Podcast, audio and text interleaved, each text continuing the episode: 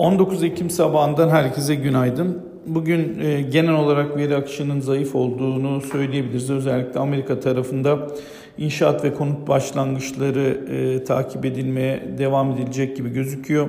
E, genel anlamda baktığımızda aslında hem uzak doğudaki pozitif görüntü borsalarda e, dünkü Avrupa ve Amerika kapanış seanslarındaki negatifliğin bu sabah itibariyle bir nebze daha yatay hareket ettiğini söyleyebiliriz. Ee, özellikle yurt içinden başlamak gerekirse e, dolar kuru e, baktığımızda e, 9.30'un hala üzerinde sabah saatlerinde 9.37 seviyelerini gördüm.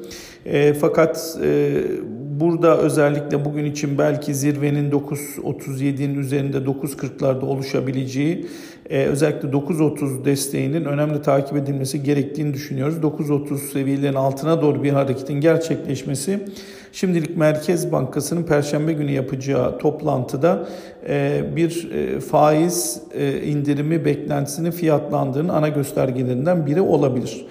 E, dolayısıyla bugün için kur tarafında 9.27-37 e, aralığında bir e, kur. Borsa İstanbul tarafında da baktığımızda özellikle 1400'ün aşağı kırılmaması ve 1415 civarlarında fiyatlamanın ve kapanışın gerçekleşmesiyle biraz daha yatay bir günün piyasayı bekleyen bir günün oluşmasını düşünebiliriz. Burada da belki 1410, 1425, 1430 arasında bir borsa İstanbul seansı görebiliriz. Yurt dışına baktığımızda dün sanayi üretim ve kapasite kullanımı Amerika'dan beklentilerin altında kaldıktan sonra dolarda e, küresel anlamda sınırlı bir geri çekilme görüyoruz. Buna istinaden altında 1765 desteği tutunuyor. Bugün içinde 1765-1785 arasında bir altın.